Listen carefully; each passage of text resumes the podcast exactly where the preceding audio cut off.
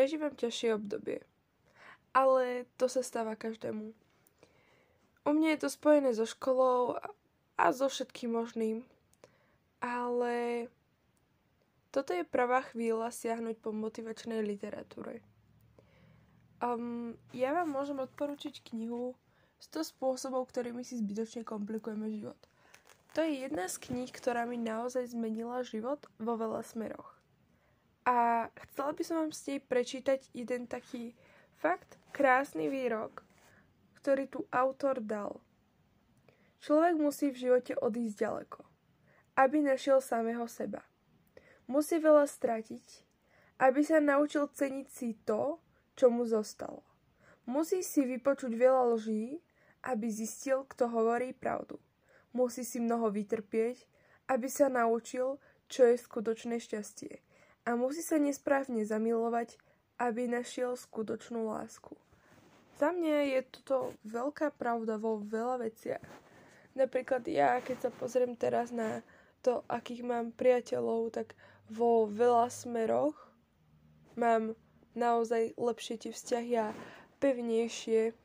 A sú to fakt takí kamaráti, že podľa mňa to bude aj tým vekom a tak, ale samozrejme to bude aj tým, že už som si po tom, čo som sa popálila, dávala väčší pozor. A rozhodne tieto slova sú veľmi pravdivé. A ešte je tu jeden a ten je fakt krásny a súvisí aj s tým, ako sa teraz cítim, ale akože v tom zmysle, kam by som mala ísť, tak ešte ten vám prečítam. Um, Tí nádhernejší ľudia, akých sme kedy videli, tí najnádhernejší ľudia, akých sme kedy poznali, boli tí, ktorí poznali porážku, poznali utrpenie, poznali ťažkosti, poznali stratu a našli si cestu von z tých hlbín.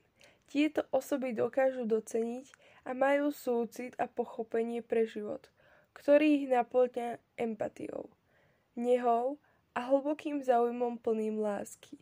Nádherní ľudia sa jednoducho nenarodia. Elizabeth Kubel-Ross Fakt krásne, akože táto kniha je veľmi, veľmi dobrá. A naozaj sa cítim teraz veľmi zle, pretože cítim bolesť a cítim smútok a takú beznádej. Každý ten pocit pozná, ale ja cítim bolesť takú, že aj fyzickú, aj psychickú, pretože proste mám nejaký zdravotný problém a cítim proste tú bolesť.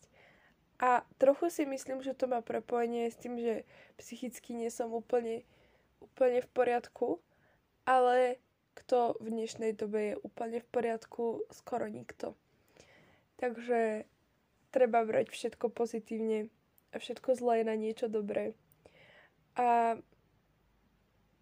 Chcela by som vám povedať, že každý sa cítime teraz tak smutne a vo veľa veciach taký osamelejší, alebo aspoň väčšina z nás, tých, ktorí nevedia niektoré veci úplne zniesť. Ale chcem, aby si vedel, vedela, že v tom nie si sám. Sama. Nie sme na to sami, máme priateľov, máme rodinu a ľudí, ktorí nás podržia a stačí si nechať pomôcť. Včera večer som mala takú fakt smutnú chvíľku a jedna taká dobrá kamarátka, aj keď sme neboli pri sebe, ale písali sme si a ma tak podržala, že vtedy som si tak povedala, že mám teraz naozaj dobrých priateľov okolo seba a cítim sa dobré, aj keď nie som 100% šťastná, ale aj vďaka tým ľuďom, ktorí sú na mňa dobrí a vďaka tým veciam, ktoré mi robia radosť a snažím sa ich robiť, tak vlastne som šťastná, aj keď je tam trochu smutku, ale, ale to je všade. Alebo teda, ako by som to povedala, smutok si vždy, ne, vždy vie nájsť tú časť a, a ten čas a, a tú chvíľu, že za tebou príde a chce ti pokaziť tú tvoju radosť zo života. Aj keď proste sa tam nemá prečo dostať, ale on sa tam dostane. A jedna vec je tá, že ty sa môžeš rozhodnúť, či ten smutok pustíš, alebo ho budeš sa snažiť dať preč. Môžeš ho pustiť, v tom prípade si ublížiš. Ale keď, ho budeš, bra- keď budeš brániť samého seba, aby sa tam ten smutok nedostal, tak budeš na tom lepšie. Ja som to teraz neubránila, ale ide o takú fakt vážnejšiu vec, takže tam je veľmi malá pravdepodobnosť, že by sa mi to podarilo ubrániť. Lebo každý máme nejakú citlivú tému a tie citlivé témy sú fakt témy, kde nezvládame úplne už ten tlak. Už ho nevieme proste prežiť v pokoji. Už ho vieme prežiť len chaoticky a bolestivo a tak. Možno vám, čo tu hovorím, príde možno aj nezmyselné, ale keď sa nad tým tak zamyslíte, tak má to tak naozaj každý. Ľudia sú veľmi podobní, ale zároveň veľmi rozliční a pocity ako smutok, beznádej a tieto pocity každý prežíva, úplne každý, len každý ich prežíva trošku inak, ale stále vo veľa veciach veľmi rovnako. Je to zaujímavé, všeobecne tieto veci sú také veľmi zaujímavé, lebo psychológia ako taká je úplne zaujímavá, pretože vlastne súvisí veľmi úzko späto s ľuďmi a keby sa o ňu trošku viac zaujímame, tak sa dozvieme mnoho vecí, ako si zjednodušiť život.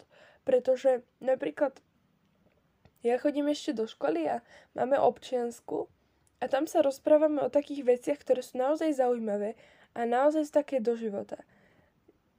Preberáme psychológiu, a hovoríme si také veci, že ako sa niektoré veci prejavujú, a ako to na nás vplýva a také veci.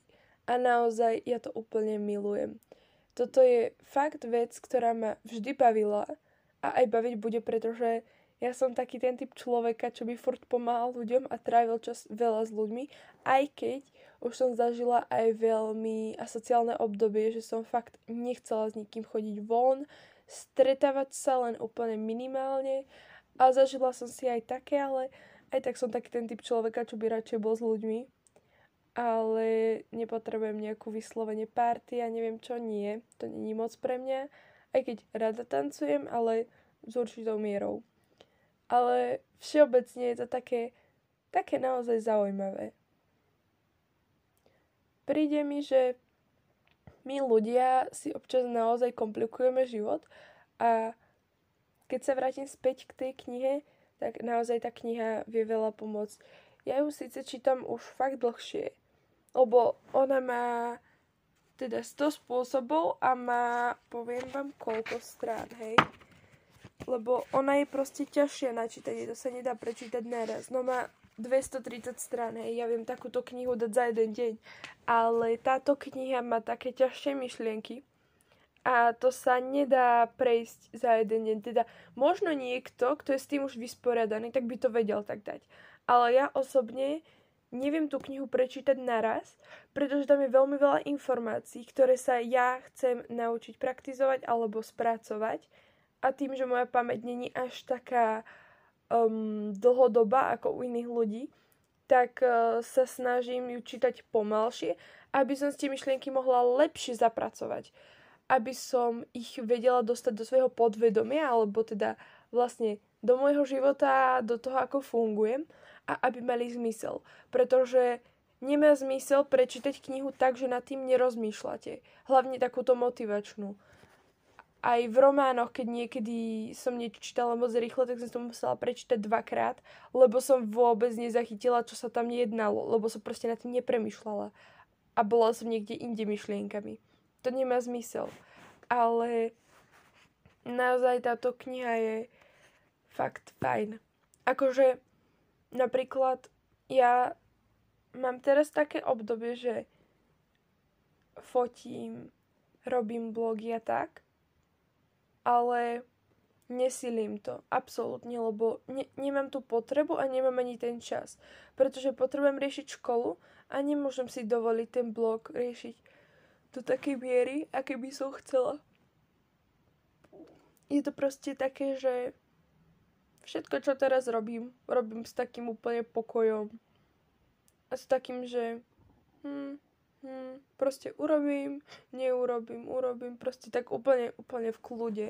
Aj keď som teraz taká dosť unavená, pretože aj keď veľa spím, tak som proste unavená. Nerozumiem tomu. Akože ja spím aj nespím veľa, no. To je také diskutabilné, ako kedy. Ale to není podstata tohto podcastu. Ako som hovorila o tej knižke, uh, je tu veľmi veľa vecí. Akože naozaj. To proste, táto knižka podľa mňa by si ju mal prečítať každý. A je to bez, bestseller. Ale proste naozaj je to krásna knižka.